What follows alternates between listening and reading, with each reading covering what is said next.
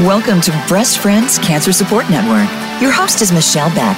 Our show is here to help breast cancer patients, survivors, thrivers, their friends, and family by providing resources, support, and inspiration they can use right now. Here is your host, Michelle Beck. Welcome to Breast Friends Cancer Support Network, and thanks for joining us today. My name is Michelle Beck. I'm a two time, nine year survivor of breast cancer. I am the patient programs assistant at Breast Friends, and when I have time, not very often, I write at a blog called I Never Liked Pink. Before we get started with our fabulous guest today, Erica Datar, I wanted to remind the listeners out there that I'm going to be putting together Warrior Stories episodes. Email me at michellebeck at breastfriends.org with your stories of inspiration, what helped you through your cancer journey, or how your life has changed for the better since cancer. Submissions should be a few minutes long and in your own words. But I'm so excited to introduce Erica today. She's a fellow Oregonian who completely inspires me. She was diagnosed with breast cancer at age 35 while in the IVF process to start a family with her husband. When she went through chemo, she embraced cold capping and now has started a foundation to help other women save their hair during chemo. And most exciting at all, excuse me, most exciting of all, I think she's a brand new mama to a son who is now seven weeks old. I love talking to women who've taken their cancer and so many positive things come out of it. So, welcome, Erica. Tell us a little bit about yourself, please. Yes, thank you. Um, I'm Erica Datar, and I, yes, I'm a new mom to seven week old Jackson Michael. Um, yeah, not to be confused with he wasn't named after Michael Jackson. Michael Jackson. we I didn't think about that. It's like my dad's middle name is Michael. Anyway, um, but that's I, okay, the most exciting to, part. I have to jump in real quick. My son is also named Jackson. He's 10. Um, we got his name from Sons of Anarchy. So, Wait, so did we. No way. Yes, I, he, we love the name Jax. Mm-hmm. And I was like, I just, I love that name. And then I was like, you know what? Um, I don't know if we're quite cool enough to have a kid with like an X in the name. So then we're like looking it up. And that's hilarious. Awesome. Yeah, we I, were inspired. I knew we were, I knew we were kindred sisters. But sorry, continue on. oh, that's no, that's amazing. I mean, it can't be the first time, but that's awesome. Small world. Um, yes, little Jackson, he's great. And um, I also like my working career is I actually work at uh, Nike and I'm a product line manager for um, well now women's running. So i work basically with uh, the design team and i kind of am like the project manager if you will. Um, so i do that and i uh, love working out and our goal is to go to maui as many times as possible. Um, so we work hard to play hard. Um, but yeah that's a little bit about me. Have you ever done the bike ride down from um, haleakala? Literally every every time we go, we're like, we're gonna do it, we're gonna do it, and then we're like, oh, but just laying by the pool on the beach sounds so good. You know what? I I'm not a super athletic person, but we did it a few years ago.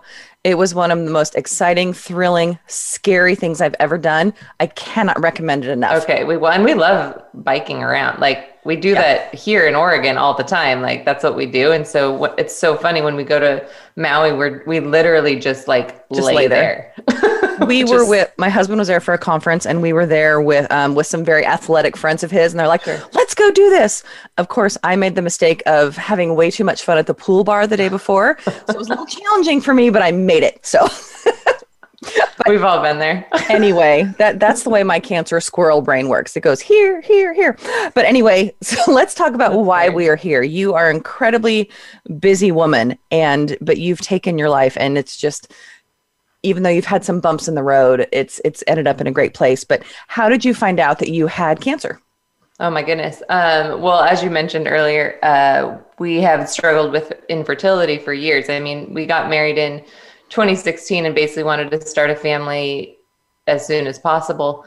Um, we did, you know, the natural right. whatever that is. The and then way. we, yeah, the fun way. IVF is not necessarily the fun way um, later on. So it was just not working. And all the tests came back. They're like, oh, you know, you guys are both healthy. Everything should be fine.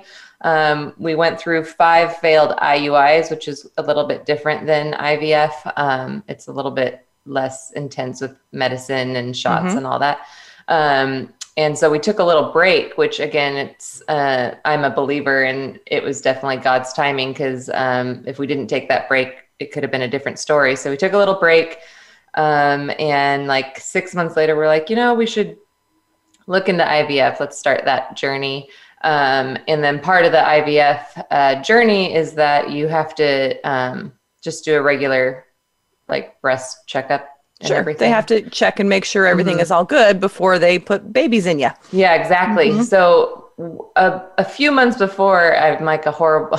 Now I'm a a proponent of like you have to check yourself but uh, a few months before i did feel like a tiny little bump in my um, breast and i mean i was th- i'm 35 or i was 35 and i was like and it doesn't run in my family there's there's nothing like there's nothing to think that it would be right. anything. So I really kind of chose to ignore it for a while um, until I was four. My doctor's like, you have to get this done before we start your, you know, medicine and IVF. Mm-hmm. And I was mm-hmm. like, okay.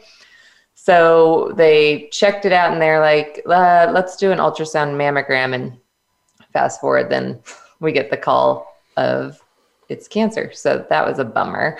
yeah, it's always a bummer, but especially when you're trying so hard to focus on one area of your life, which mm-hmm. is so important to start a family mm-hmm. that you've been working on for years. And then you get that news and it completely throws you into survival mode. Mm-hmm. But you're also like, oh my gosh, well, now I need to, I need to, I need to do all these things so I can live. Yeah. But how do I, how do I preserve my ability to have a family? Oh yeah, Which, it was. So you have this crazy war going on in your brain, I'm sure. Oh yeah, it was. uh that that's one way to put it a war for sure. The first thing i thought was you know well actually the first thing i thought and you might get to this question anyway but they called me and they're like you know you have breast cancer. And i was on a work trip um, in seattle. Of and course. I was, and i was like i'm sorry what? I was actually waiting for the doctor to be like okay you can start your ivf meds tonight. Mm-hmm. um, and so that was the first my first thought was like i don't want to be bald. The second thought was i don't want to tell my husband. And then the third thought was like, well, when am I going to have my babies?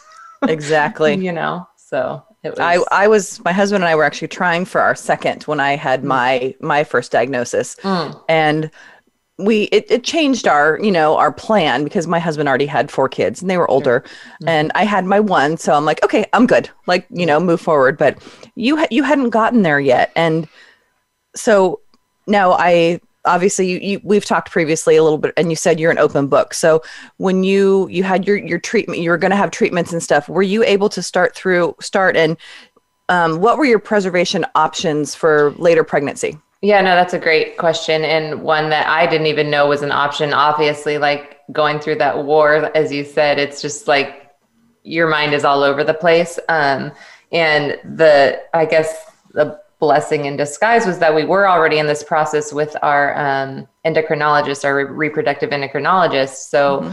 when we called and said, you know, uh, change of plans, um, we can't we can't do this. you know, uh, my doctor was so amazing. They're like, no, yes, you can. I'm going to work with your oncologist. We're going to fast track you and get some egg preservation um, before you start chemo, if that's a possibility. So it was it was really a blessing that my oncologist and my reproductive endocrinologist were able to work together and be like, no, you can do it. And now that it, now that I'm on the other side of things, that is a common thing when you're young that you can actually preserve your eggs. And I'm even a proponent of some of my younger friends that are still waiting to find their person or mm-hmm. not quite ready. I'm like, you know, preserve your eggs now when you're like young and healthy. Like I didn't want to have, you know, not that matters, but chemo babies. I mean, they're going to be fine at even. but right. I was like, before all that medicine is in you, or there's a high, high probability that everything shuts down after chemo. That that's yes. not even a chance. So um, we were able to do an egg retrieval, um, and we got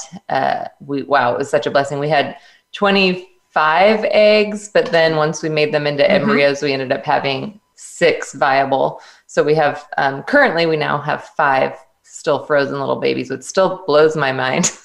That's amazing. little Jackson you... was frozen and thawed. it's going to be quite a story to tell him. So you had six viable embryos and you implanted one and had a successful pregnancy? Yes, it was that, uh, oh, such a blessing. that really is. It's such such an amazing story because you do hear the stories where it doesn't work, and so uh, I just love to hear that. I'm I had a woman on the show a few weeks ago, and she had had a miscarriage. They were trying for a family as well. And that's how, when she was in for a post checkup, that's how she found her cancer. So they had to go through the process. And for, for whatever reason, they they're now looking into surrogacy. She's you Sure. know, and that would that's their journey. And Yeah. um, it's just it's so wonderful there. But there there are so many options out there Yeah. and I love to share that you know yours was successful. Yeah, I mean, it was, and I know it's not. It's I don't take that for granted because I do know it doesn't always work. Um, even when the doctors call, we were so used to hearing no from our previous Mm-hmm. trials of of IUIs that when they called and said we were pregnant, both Josh and I were like, what? "Sorry, what?" even though that was the plan, that was the hope. Um, it was just uh, again such a blessing, but And it's so nice to hear about the cooperation between the doctors. And uh, you and I share an oncologist. Shout out Mm-hmm. to Dr. Zinke. We love him. Um, and he's just, I know he's such a proponent of making the best out of the worst experience. oh yeah, So you you had sent me a picture of you and he in in the infusion room with your cold cap on, and he's just sitting there cheering you on, and I love that. And I know he can't talk to me about you, but when I go I in and see him, I'll be like, I know Erica. I do that. Yes, I do that all the time. With there's another couple patients of his mm-hmm. that I know, and I'm like, I know you can't say anything, but I mm-hmm. love this person, and they're coming in tonight or whatever. yeah. So but treat them well. yeah, and of course, just Um, smiles and nods. Mm-hmm. okay. Um, yeah, so we share an oncologist, um, and he's really, really great. But what she was saying was um, that um, we're able to, we were able to have two doctors work together, which never, I mean, not say never, but it's not very common. But when you get a team like that, it's just such a blessing to have um, have two doctors be able to work together then from totally different areas. When you, why did you choose a bilateral mastectomy Mhm. versus a lumpectomy, especially since you did not have hormone positive cancer and it was only in one breast? And because that would preclude you from breastfeeding. Yeah, no, that's a, it's, I mean, it, I don't know if you want to call it vain or I'm a little OCD or what. Um, I just, for me, um, even though like a lumpectomy probably would have been fine, I just really wanted symmetry.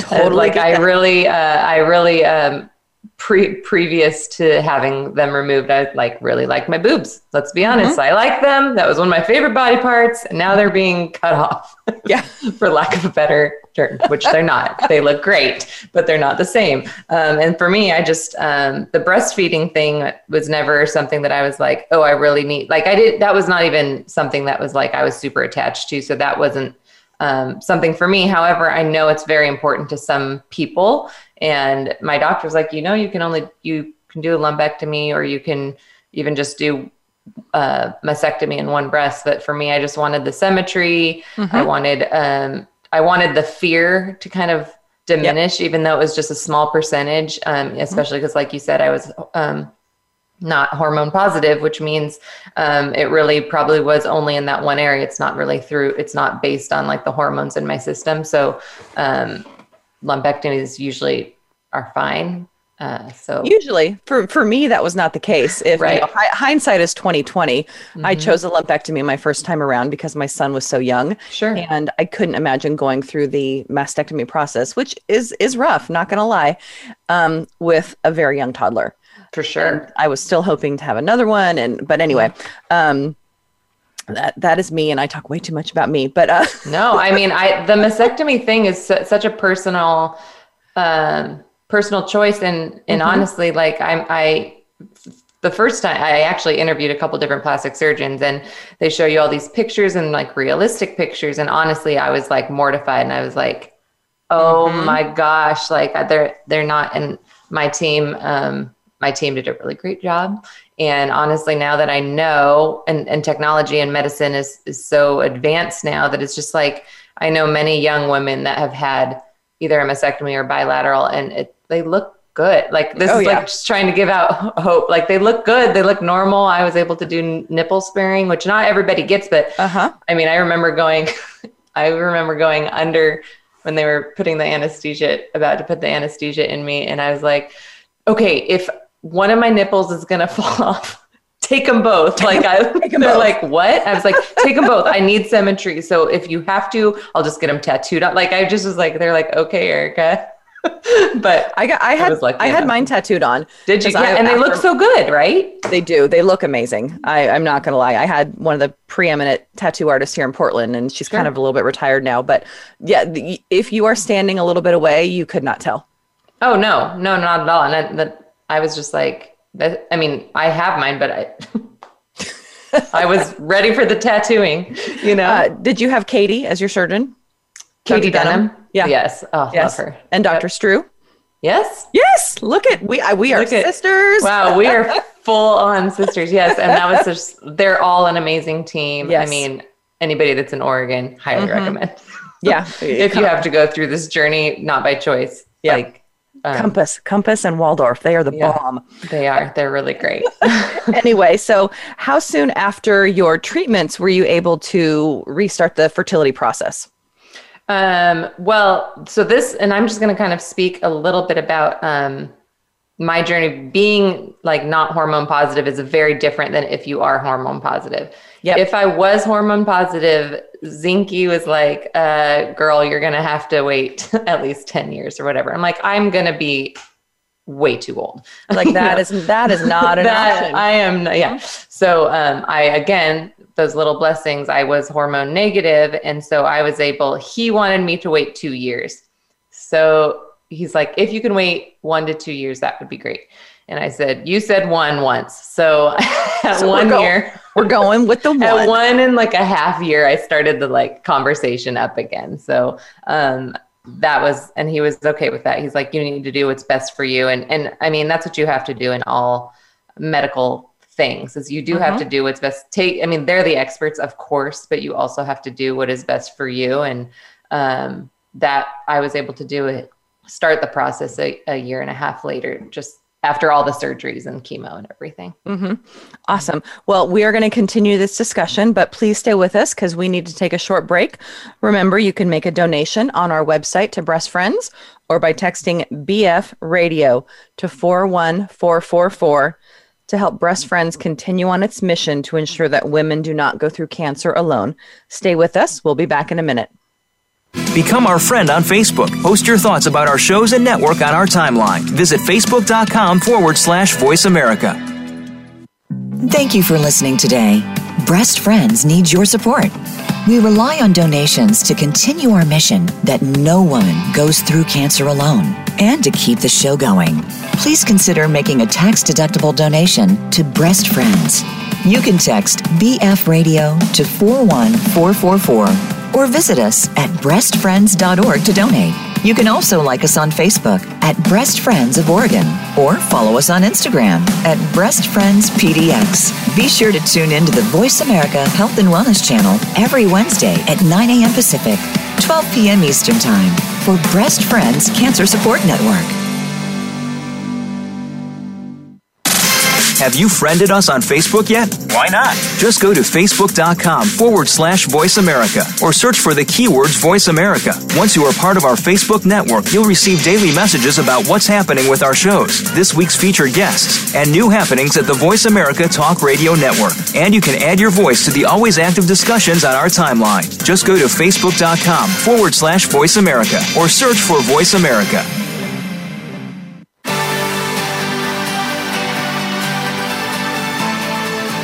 You are tuned in to Breast Friends Cancer Support Network. To reach the program today, please call us at 1 866 472 5792. Again, that's 1 866 472 5792. You may also send an email to Michelle Beck at breastfriends.org. Now, back to the show. Welcome back to our show. I'm Michelle Beck, and we've been talking with Erica Detar about her infertility process and how now she has a beautiful son post cancer. And also, she embraced cold capping during chemo. And because, as she had mentioned before, she loved her hair, which I totally get. I, um, I am incredibly lucky, even though I have had breast cancer twice. They were both cut very early, and I did not have chemo either time. But I will 100% tell you, chemo, the thought of chemo scared the crap out of me, not because of the illness, not because of all the other things it does to your body, but because of the losing my hair. I have crazy hair. It's I love it, I hate it, but it's it's definitely a part of who I am. And I I was I was paranoid and I would have done anything I could to keep my hair. So how did you go into that process and and figure out that cold capping was right for you? Oh yeah, no, um, that is a great question. Like I mentioned earlier, if you were listening earlier, um, the for, literally the first thought came into my mind was like, I do not want to be bald, and people can rock it, and I think that's amazing. I just am. I just wanted to feel normal. It's and a it's a very personal choice, and yeah, yeah, it's a very personal choice, and I didn't even know there was an option. Honestly, like I didn't know that there was something called cold capping. So again, my awesome team, like that's all I kept talking about. I'm like, am I going to lose my hair? And they're like, well, you have really intense chemo. Yes, you are. Um, mm-hmm. But the nurse was like, well, there is something that might work, but with your your chemo treatment, it's not necessarily going to have the best success rate. Um, and there's just there's just not a lot but it's called cold capping or whatever. Mm-hmm. and i was like well tell me more like there was like no hesitation like wh- how do i do this? You're like tell me more what do i do? Where yeah. do i sign up right now? It's it's very common so it's actually quite common in europe. That's kind of where it started. Okay. um, but in the united states it's like you either know about it or you don't and not everybody knows about it and not every place has you know anyway. Um, my facility had um, the brand paxman which is um, like a machine. That's basically a machine that keeps this cap cold. Um, and basically, the bottom line of what cold capping is, because in my dummy terms, like the way that I understand it, is like chemo attacks like very active cells. Cancer is an active cell, kills it. So mm-hmm. what is also active cells are your hair. Your, it's your fast follicles. growing. Your, mm-hmm. hair follicles and like on your legs and everywhere. It's just. Um, but what the cold capping does is it basically slows down those those cells. So it's almost like the I just picture it like the chemo goes by and it's like, oh, we don't need to touch it, you know? I mean, that's not really true, but that's kind of how I picture it in my head. Well, I mean, in simple terms, that is kind of how it works. It freezes yeah. the follicles, so the chemo doesn't even realize they're there. And they're exactly. yeah, it is. They're like, we're just gonna go on by and yeah, you know, kill the cancer. How effective was it for you? Yeah, so that's also something that varies from person to person and treatment to treatment, and it it's really truly based on a lot of things. I have a lot of fine hair. So um, I, I mean, there's no really way to gauge this. It's kind of funny. They're like, I lost 10% or whatever. I personally probably lost about 60% of my hair. Mm-hmm. Um, and what was funny or not funny was that I, it kind of held on for most of my treatment. So I had 8 mm-hmm. rounds of chemo. Um, and it was thinning, and that was also devastating. But it wasn't right. until my final chemo, like a week later, it like a ton shed out. Um, and so I actually ended up wearing a wig for about six months. Um, even though I had hair, I just I mm-hmm. couldn't even do anything with it anymore. Um, but I didn't want to like I still didn't want to shave my head. I was like I wanted the hope of like it coming back sure. and, and everything. So um, so I did lose quite a bit. I've heard some people, like I know a lady, she lost maybe like 10% of her hair, and you would never even know. And some people lose like 90% of their hair. But um, something that's also really cool about cold capping is, um, at least the studies have shown, and I can speak for myself that it, it's true that um, your hair does, if you choose and are able to cold cap, your hair does grow back faster Okay. and um, usually in the same texture and color that it was prior. Which so, is which is definitely rare because ninety percent of the women I've talked to who've gone through chemo and lost their hair, mm-hmm. their hair comes out very different. Yep. You know, if it was curly, it's straight. If it was not gray, it's gray, and yep. it, it does a lot of lot of changes. So that's definitely another bonus. Yeah. So even if like like me or like the people that lose like 90% of their hair um, and if you do want that option um, chances are it will probably grow back similar. So mine actually started coming in a little wavy. I have really straight hair, a little wavy, mm-hmm. but then it like went away after like a year. Like it, it now is completely normal. I can't mm-hmm. even explain it because like I'm like it came out kind of with a wave and now that wave is gone. Like I actually don't understand so what happened because I'm like it's the same piece of hair, right? Like it just grows down, but I don't I don't know. I'm so, not smart. you are. We just think of the, some things are just, there's no way to know. Okay. It's a line from my favorite podcast. Um, so, is it actually when you're in the process itself, sitting in the chair with the cap on, is it actually cold? Like, what is it? What does it feel like to be mm-hmm. sitting there with that on? Yeah, so many people are like, "Oh, is it like just cold the whole time?" So, well, yes, technically it is, but it's really those first like 10, 15 minutes where you're like, mm-hmm. "Whoo, this is really cold." Um, so some of the process i won't like go into major details but you do want to like kind of get your hair kind of wet so that you like spray your hair wet and try and get mm-hmm. to where this cap can sit on really tight because anywhere that it's not touching or getting cold you're going to either have a patch or got it um mm-hmm. like it needs to be even it needs to be consistent all the way around yeah and so like of course so putting a very cold cap and i actually don't know the temperature i should have looked it up before this but really cold cap onto wet hair is really cold. Um, but then you're there, I mean, depending on your chemo treatment, I was there about five hours. So you're wearing it, you have to put it on um, usually like 20, 30 minutes before your treatment. And then you mm-hmm. get your fun chemo drug that you get right. to just hang out with for a while and you still have the cap on. And then you're done with your chemo treatment and you have to, I had to, and everybody's um, regimen's a little bit different, but I had mm-hmm. to stay another 90 minutes. So doing the cold capping is honestly like a commitment. it's a mm-hmm. commitment because you're you're pumping yourself with poison that's doing its job that it's supposed to, but you're also like having to extend your dreaded day, right? Um, but it's cold. It's cold, but it kind of go. You just numb out after a while. Mm-hmm. That was mm-hmm. a really long-winded answer. Sorry. That's okay. Well, hopefully the the pre or you know pre infusion Benadryl helped you sleep sometimes, so you could like cut off some time. For sure, I definitely just chilled, literally. if someone um, wants to wants to pursue cold capping, mm-hmm. how do they even start the process? Mm-hmm. Um, yeah, and depending on like where you're listening, because it is available pro- worldwide. It's there's just different types.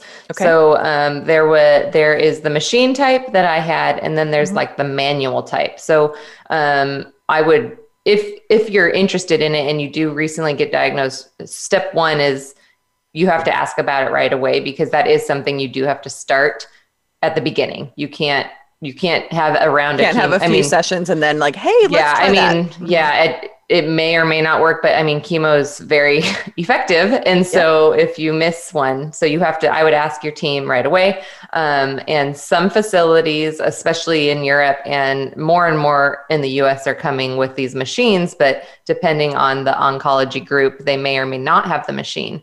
So if they don't have the machine, there are options. There's the manual options, and you can you can look up cold cap. It's like i've done it a hundred times. You can look up cold cap. There's a whole bunch of different brands if you will but essentially the manual ones um, are really time consuming and kudos to those that do it. But you basically bring your own cooler. This is what i know without yeah, knowing. Sure. you bring your own cooler and you get usually about like eight to ten of these basically ice caps mm-hmm. and so every 20 minutes you have to switch them out you know because it's constantly like thawing it so you up right yeah so you have to switch it out every 20 minutes um, or whatever the time is that they suggest mm-hmm. but you mm-hmm. can look them up online and you can get them people like donate them back um, but the machine ones are awesome because you don't have to worry about that but again not every facility has the machine ones so sure and i i don't know what is the cost factor of something like this and yep is it i don't imagine that it's something that insurance covers. Yeah great question. Um, and that also varies. So so in in the uk in in europe it actually is covered now. And actually in texas uh, i just read just a couple weeks ago they passed that insurance does help cover um, so if I can get my ish together, I would love to like get a proponent and have insurance start covering it, but it doesn't, at least here in Oregon. Mm-hmm. Um, and so it is out of pocket expense. Sure. Um, and depending on the treatment, um, and depending whether it's a machine or or not, um, it can vary greatly. So with um, the machine one that I have, it is about um, twelve hundred dollars okay give or take a couple 100 mm-hmm. um, and then with the manual, I think it's a, a lot less. I want to say I would imagine it's less, but yeah, know. I want and there's like rent. I know the manual ones. Um, rent a cap. Rent a cap essentially because they are just like. Mm-hmm. So the the price varies, but it would still be a couple hundred dollars. Um, and yeah, so a lot of people will do GoFundmes, mm-hmm. or if they can't afford it, and then I we will probably talk about it in a few moments. But that was something to me that we were my husband and I were blessed to just be able to not think about it and be like, whatever, we're going to do this, we're sure. going to pay for this. But um, not everybody has that opportunity. And so that's why we started our little nonprofit. I love that. Well, let's let's move into that. Um, it's and yes, I would have paid a lot more money than twelve hundred dollars to keep my hair if I had yeah. to go through that. So I feel you. Yeah. So when you you went through this process and you're going through this i mean this was all done so were you starting the process of the foundation like in that year and a half period or when did you when did that come about that you're like oh my gosh i have to start something to help other people sure yeah um, well we i was going through it so again i had eight rounds of chemo um, and the more and more i talked about it because actually at my facility not a lot of people were cold capping still because they didn't really know much about it. Um, but when I was talking to like the nursing staff, um, I learned the thing that got me and my husband was that I learned that many women or men, um, but mostly women, from what I've heard, um, when they hear they have to do chemo and they're going to lose their hair, they will actually just forego treatment altogether. And so that was um, like that just like was a knife in my heart. I was like, I'm sorry, what? and then like that was just devastating to hear that people would choose and i i mean i get it i didn't want to go i did not mm-hmm. want to be bald i wanted to live a and look a normal life if i could and that was mm-hmm. really the proponent for me is um, i just really wanted to feel normal i didn't want someone to look at me in like costco and be like oh you know that was just me that was my personal right. choice mm-hmm. um, so we were in so we decided we're like okay, well, we'll um, pay for somebody that needs it. So we asked our mm-hmm. like staff, like if there's someone that needs it, we'll pay for somebody. Well, then we're like, well, there's going to be more than one person. We can't just right. keep it's a little bit shoving out our credit card than paying paying it forward at Starbucks, like paying for the person behind you when it's five or ten dollars. You know, yeah, yeah, twelve hundred dollars um, every whatever. So we're like, well, maybe we should start something. So again, I'm like in the middle of treatment, and I'm like, okay, well, let's let's start. Let's see if we can do this. And I still don't, honestly, I still don't know what I'm doing. We have a nonprofit, One Nine Be Strong, um, but uh, we we started it and started raising money, and so far we've been able to help um, 15. Which mm-hmm. I, we just started late in October 2019. So 15 is pretty good. Um, oh, yeah. Uh, of, of, women. And we just, what we do at uh, One Nine Be Strong is that there's a lot of um, supplemental nonprofits that will help you know, mm-hmm. with cold capping or wigs or whatnot. Um, but for me, and just just knowing the process of like you have so much going on when you're diagnosed, the last thing you want to do is like try and apply for something and wait to hear back, and then you know have to submit all these like this is how much I make or don't make, and just the stress of just the application part. Mm-hmm is hard. Is and so to, for is enough to turn people off, is off enough to turn people say, off no. and so with us we're just like we are going to pay 100% you don't have to pay anything. Um, and right currently right now we are um, only local and sure. only at the at the compass oncologies in oregon. Um, but we basically are just kind of under the radar a little bit where we um, lean into the uh, nurse navigators. So the nurse navigators kind of feel out patients. Mm-hmm. And if they're like, oh, this would be one that definitely could use the help, they'll just reach, they'll reach out to us with the application, if you will. We have to have some sort of form, but sure. it's basically mm-hmm. your name, your age, your diagnosis. Can you pay for this or not? And then mm-hmm. that's it. Um, and so we will, that's what separates us w- better or worse, I don't know. But um, for me, that was very important to take that burden um, off others. Oh, definitely. And again, shout out to uh, the nurse navigators out there because our journeys would be so different without them. Um, Jen was my nurse navigator. I don't mm-hmm. know if you, I, and she, my first time around, like just held my hand and was just amazing. You know, I called her so many times for questions. And then the second time around, she was the one who actually gave me my diagnosis oh. because she knew the doctors were not available. It was a mm-hmm. weekend. She had seen it come in and I had mm. called. And I, I still re- remember that day so vividly. And she's like, you know, we've got you. Yep. We've completely got you. And um, it's really special to have a nurse navigator who herself is a survivor. She's mm-hmm. out, I think, like almost 15 years mm-hmm. at this point, and she was triple negative. She opted for a, I believe, a single mastectomy because she wanted to breastfeed her son. Yep. And she's just living such a fabulous life, and she's such an inspiration mm-hmm. to to those of us there. And you know, I I ran into her in the office literally during COVID one day, and she looks at me and she looks around and we both had our masks on. She's like, screw it, I'm hugging you anyway. And like she's just she's just that kind of a person. Yeah. So yeah. I am just so Jen has been a huge proponent and helper with the One Nine Be Strong Foundation. Yes, I, I definitely like an advocate for sure. I love yeah. her. I, I, definitely need to get her back here on the show. She was one of the first original guests five years ago. Oh wow! With Becky and Sharon, the founders of Breast Friends, and that's awesome. I know how busy she is, and so it's like I'm I'm gonna hold off till you know, not that there's ever a non-busy time, but sure. Um, quickly, tell me about the one nine B Strong. How did you come up with that name? okay, it's long-winded, but I'll get there real quick. or we can, you know what, we can actually come back to that. That's totally fine because I realized we are a little short on time right now.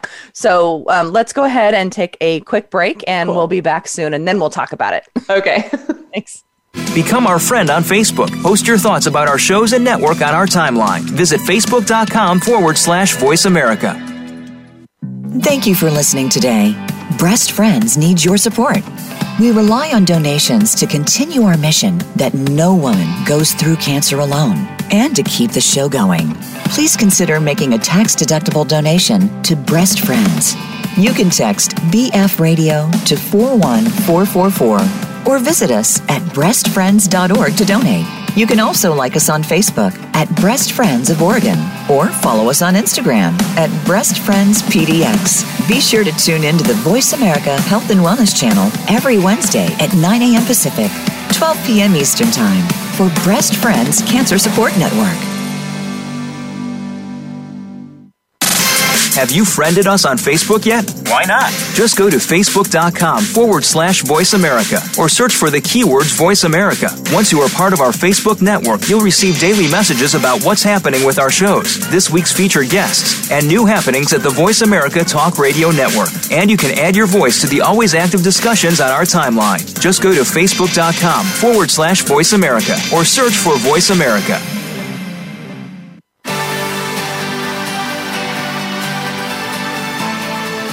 You are tuned in to Breast Friends Cancer Support Network. To reach the program today, please call us at 1 866 472 5792. Again, that's 1 866 472 5792. You may also send an email to Michelle Beck at breastfriends.org. Now, back to the show. Welcome back. I'm Michelle Beck, and we've been talking with Erica Datar about how infertility saved her life, cold capping saved a lot of her hair, and what it led her to. But I'm also so excited to welcome a call in guest today, Yvonne Neidigger, who is the silver lining to my cancer, and she's been involved in the breast cancer world for a good 10 years. So, welcome, Yvonne. I know you had a question, so let, let's get started. Well, and actually, I had a quick qu- comment. And Erica, thank you so much for what you're doing. Uh, you know, having worked with hundreds of women, I can uh, definitely second the thought that losing their hair. Uh, not only people think that losing your hair is is something that um, is it triggers a vanity in women, and really that's not the case. In most cases, it is more the fact that they lose that sense of privacy about something mm-hmm. that's so incredibly challenging in their world. It's like the whole world knows that you're going through cancer the minute you lose your hair. So that that that that feeling of okay, I can do this without having to tell everyone um, is almost lost in that process. So, you know, for people to understand that um, it's not a question of, oh gosh, I want to keep my beautiful locks, even though with Michelle, I know her beautiful locks would be more than worthy of keeping. Um, it's just that feeling of control, of having the ability to say, you know what, I want to be able to do this. And, and so I think it's great that you're doing this. Um, really wonderful. But I did want to add one thing. Uh, when this program first started almost eight years ago in the mm-hmm. U.S., I was um, asked as a volunteer to work with a woman who was using the manual cold cap. Yeah. And I, I just kind of wanted to add a little caveat because obviously the, the new version of this with the machine sounds amazing. Um, having gone through that with a woman who was doing it manually, women need to understand that the difference between the two techniques is kind of a little bit of night and day because mm-hmm. the manual process as you are having to not only for the person having the cold treatment but the person helping the the science the timing um, taking the cap off putting the new one on doing the rotation um, that as you said um, that consistency of having it on your head allows your head to kind of go okay i'm just chilling it's okay. But as you take that cap off and you replace the new one and you get it situated and you get it placed properly, it is a little bit more intensive. Yeah. So, you know, as women are listening out there and they're thinking, you know, oh, okay, well, if the manual is cheaper, um, then that's a great option. It is a great option, but there's a lot of steps not only for the person receiving, but the person it's a big responsibility to be their person. So, you know, just to kind of add that in that, you know, it sounds like this machine is just an answer to a prayer. But as women are contemplating doing this in, in their journey, um, they need to understand that if they do go the route of manual, they need to have a lot more understanding that it is not a one and done, cap on, cap off type of thing. Yeah. Mm-hmm. It is a real kind of roller coaster ride. So well, yeah, that it was, kind of leads into you get what you pay for. yeah, yeah, exactly. Well, and it's very. Exactly. I'm like so glad you said that because um, I personally don't have the experience. I only know like friends that I've met along this journey that have done it, and yeah, it's either way, it's a commitment, and they're just different. but it's definitely more yeah. intense. The manual for sure. Yeah. Um, yeah, and, and it's and definitely it's worth not it. Uh, comfortable. I, no, no, and the the women I know who have done the manual have had have, have also had very good results. Yep. Um, but there's more opportunity for that process to possibly miss a spot or sure. maybe the first time you put the cap on, everything's groovy, but then the next time they go to put it on, they don't have it quite tight enough in an area, or it's not quite covering right, or, you know, by the end of the day, everybody's sort of tired and we're not quite doing it right. And that's where sometimes those, as you mentioned, you know, those little spots can happen. So um, having it on and off so many times can lead to a little more operator error. So sure. there are chances for a little bit of that hair not to necessarily be as as protected as it is yeah. with the machine. So yeah. Yeah, even with the machine, like I didn't have the obviously I didn't have to take it on and off, but I would sit there just like there's like a little chin strap and I'd I'd sit and hold my chin strap so tight that like people ask like is it cold i'm like yeah but the worst part is like you're you're i wanted it so tight on my head because i did not want any patches that it was like i would have an immediate headache so my sweet nurses would give oh, me lots yeah. of tylenol because yeah. i'd be like keep this on and your fingers probably got all cramped up. Oh yeah, like I mean, like there's so new tight. ways to do it. I see so many people. They're like, I got an exercise band and held it. It's like, but it's just so like the things that you do. It's but it's a full on commitment. Absolutely. I really appreciate you saying that. It's not easy breezy. Well, I, I, love you both. Thank you for what you're doing. And uh, Michelle is always very proud of you. And I'm going to let you ladies get back to your topic. But um, again, this is a great opportunity for women to learn a lot more about um, an opportunity to save that beautiful hair, but also to save their sense of mm-hmm. control. And I think yep what we're really talking about is taking back a little bit of your own control. So wonderful job. Thank you. Love you. Love you too. Bye-bye. Bye. And she actually, Yvonne brings up a really valid point. When you have, when you're diagnosed with cancer or any serious disease like this, you really, you're, you're giving up so much control mm-hmm. of your body. And especially as professional women, we've worked, we've, we've taken control of our lives, our careers, our families, and, and, and then it's just like poof, everything yeah. goes away and you're like you're you put your hands you excuse me you put your life in the hands of people that mm-hmm. you're just meeting but yeah. you know thankfully you had a fabulous team and doing this for you yes it you know helped save a portion of your hair but it did allow you to have a little bit of control over something which yeah she definitely was much more eloquent than i was like that's exactly that's exactly what i felt is um mm-hmm.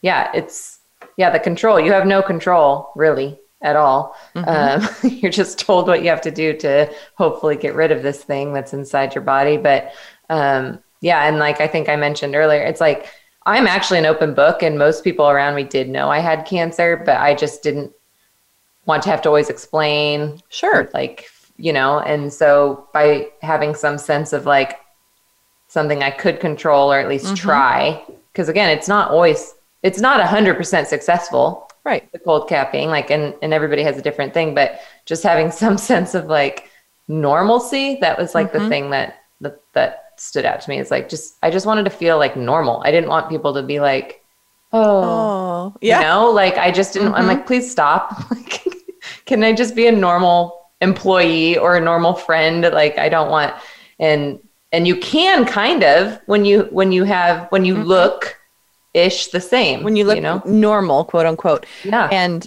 i know for me i i didn't have to have chemo so i kept my hair but still going through treatment and surgeries mm-hmm. and all the things. And and i i'm a crier. So whenever anyone feels sorry for me or or not you know but just are trying to give me empathy like and they'll mm-hmm. look at me and then i look at them and then i start to cry and they start yeah. to cry and it just turns into a big nightmare. So it's just totally. And yes, I, yeah. you can still have that connection with people, but it's easier if you look normal. Yeah. Because people who are not going through it, a lot of times they just don't understand. Sure. They have no idea what it's like to go through treatment. And so being able to, for you yourself, to still look a little bit like what you are, mm-hmm. even though you feel like crap, sure. it, it really helps because I know for me as as a woman, like when I a lot of how I feel kind of some days depends on how I look. Sure. And it's what's what society has done to us and we've accepted, yeah. but it's just the way it is. Yeah, you can have a good face day or a bad yeah. face day, and that can make your whole day. I know. I had a couple cocktails last night. I was hanging out with Yvonne, and literally, like, I was looking in the mirror this morning. I'm like, why does my face look like this? it's so true though. I mean, it is like I just and like like I mean, I had a wig too where I could have rocked the like I called it my little mm-hmm. paintbrush ponytail because my hair was so thin it looked like a little paintbrush. Um, but I could have rocked that, but I was like, no, I just want. And so I got a pretty good wig, which is also mm-hmm. so awesome. The wigs that are out there, you know, if you do, like, there's so yep. many good ones. You can. I've even seen people have amazing ones from Amazon. Like what? Yes. Usually, I think of Amazon as like costume wigs. So I, me too. But I like, I asked one of my girlfriends. I was like, "Man, that is a really good. Word. Where'd you get that?" She's like, "Amazon." I was like, "What?" That's where I get everything pretty much because I, I hate mean, to shop. So I know, same, same. So anyway, let's get back to one nine Be Strong. Oh yeah, how did um, that come about? Yeah, so the name. The name. So mm-hmm. it's a it's a lot. It's a lot of different things that come together that just kind of ended up with the name. Um, but so we were prior to cancer, prior to we were still going through, or we were going through, going to start the IVF process. We were at church one day, and uh, my I always take notes on what the pastor's saying, but my husband doesn't. He just listens and absorbs. Mm-hmm. Um, but this one day, uh, the pastor uh, mentioned, was talking about the verse Joshua 1 9, which is be strong and courageous. Uh, you're not alone, basically. That's the short. Okay. That's the short of it. Be strong and courageous. You're not alone. And I didn't even notice at the time, but my husband took out his phone and marked that um, verse. Didn't think anything of it. Um, and then fast forward about a few weeks, um, my I got my diagnosis, and then I had some girlfriends like send me flowers, which super sweet. Mm-hmm. I don't want don't give me flowers. but super sweet. Got so many flowers that that week of diagnosis, and on the card, um, she she mentioned um, the Joshua one nine, like she put Joshua mm-hmm. one nine. So I mean, the Bible has billions of verses, right? Like they just happened. So that was twice. Um, also, my diagnosis was on January 9th, 1 9, 1 9. 2019, mm-hmm. 1 9. Um, uh-huh. So we have a couple different things where it's like just this thing kept popping out um, with 1 9 and 2019, January 9th, this verse that just kept coming and coming. And that verse actually ended up being really my mantra and kind of got me, helped get me through. Um, through the turmoil of that mm-hmm. year of 2019 chemo and in in surgeries and all that. So when we were trying to come up with the name, like "Be Strong," you know, mm-hmm. was that's the first part of the verse is like "Be strong," and like everybody's always telling you to say. Stay strong, be strong, whatever. And you are, even if you're breaking inside. Um, so we kind of just played off of a date that was important to us and a verse that was important to us um, and just named it 1 9 Be Strong. I love that. I actually have uh, a tattoo. I embraced the pink with my journey. Mm. And so I have the pink ribbon tattoo yes. on my forearm. It says strong in it. And it also has the boxing gloves, the fighting pretty yes, boxing gloves. so it. I've incorporated a bunch of things there. Um, now I know that you do not fund this any any longer yourself because there's only so much you can do, and now you have a baby, which will take all of your money. um, how can someone listening donate for other women? Oh, that's um, that's so awesome. So there's a couple different ways you could go onto our website, and there's like a donate button right on the front page. Our website is www.19bestrong.org, and that's spelled out one nine O N E mm-hmm. nine. Um, uh, you could always email us, but that would probably be the easiest way. Um, I also have like an Instagram that's one nine be strong, and you can also donate through that and Facebook. Um, but um, I just have to mention, like, basic. I mean, hundred percent of the proceeds, anything that's donated, does go to these caps. Like, we don't really have any overhead. All of the board mm-hmm. members are um, are volunteer. So there's just three of us. Uh, mm-hmm. We're very we're small but mighty, I guess. Even I, though I we don't know, going to say the same thing. don't know what the heck we're doing. I mean, I guess I have to keep saying like we've already helped 15 people, sure. which um, is such a blessing, but um, it, it really just goes to to them directly. The only thing would be like we have to pay a tax, you know, once a year. So like that mm-hmm. would be mm-hmm. a little portion. But yeah, many people always ask, it's like, well, what does it go to? You know, sometimes when you donate to these big mm-hmm. things, you don't really know what it's going to. And it literally goes to CAP. So the more donations, the more people directly we can help. Right. It's not like you're taking a salary or anything like that. No, no. Every, every mm-hmm. penny that comes in goes back out to the caps. Mm-hmm. Um, now, I know in the past you had done some events like races and different organizations have fundraised for you. If um, I know COVID, you know, shut the world down, but um, are there plans to do anything like that in the future? Um, uh, shout out to anybody that wants to be part of our team that can help us with uh, with um, coming up with. I am very bad at coming up with fundraisers, so something I do love is just being active. So we do will do a run a year, and mm-hmm. that's usually around um, usually around October. Sometimes we last sure. year we did it in June. Um, the first year uh, we did it on a track. Um, last year, which was basically the begin, like I mean, we're still in COVID. Um, it's not gone, but um, we did a virtual run, which is actually so cool. We did a virtual mm-hmm. run, which like I would love to do a physical and virtual at the same time because we nice. were able to get um, Paxman people over in London. They did it and sent in pictures at the same time. Um, so we'll do runs again. We're gonna do um, we're we're trying to come up with this. My my husband's really into cars, mm-hmm. so he's going to try and do like a car themed run In, instead of the cars for coffee. We'll do a, a exactly. Um, yes, it's like yes. cars for coffee, but like cars model. for one nine. Be strong. Yes, exactly. So we will we'll do something there. like that. But awesome. Okay. Unfortunately, we are out of time, but we could sit and talk all day. But thank you, Erica, so much for being here today and sharing your story about your fertility process and your beautiful son and cold capping. And um, so, listeners, please go to 19bestrong.org and donate today because I could not think of a more worthwhile opportunity. And if you or a loved one need our services, please visit breastfriends.org. You can make a donation to Breast Friends by texting BF Radio to 41444. Our show is available across many platforms on Voice America or search Breast Friends wherever you listen to your podcasts. We'll be back next week. And until then, remember, we rise by lifting each other.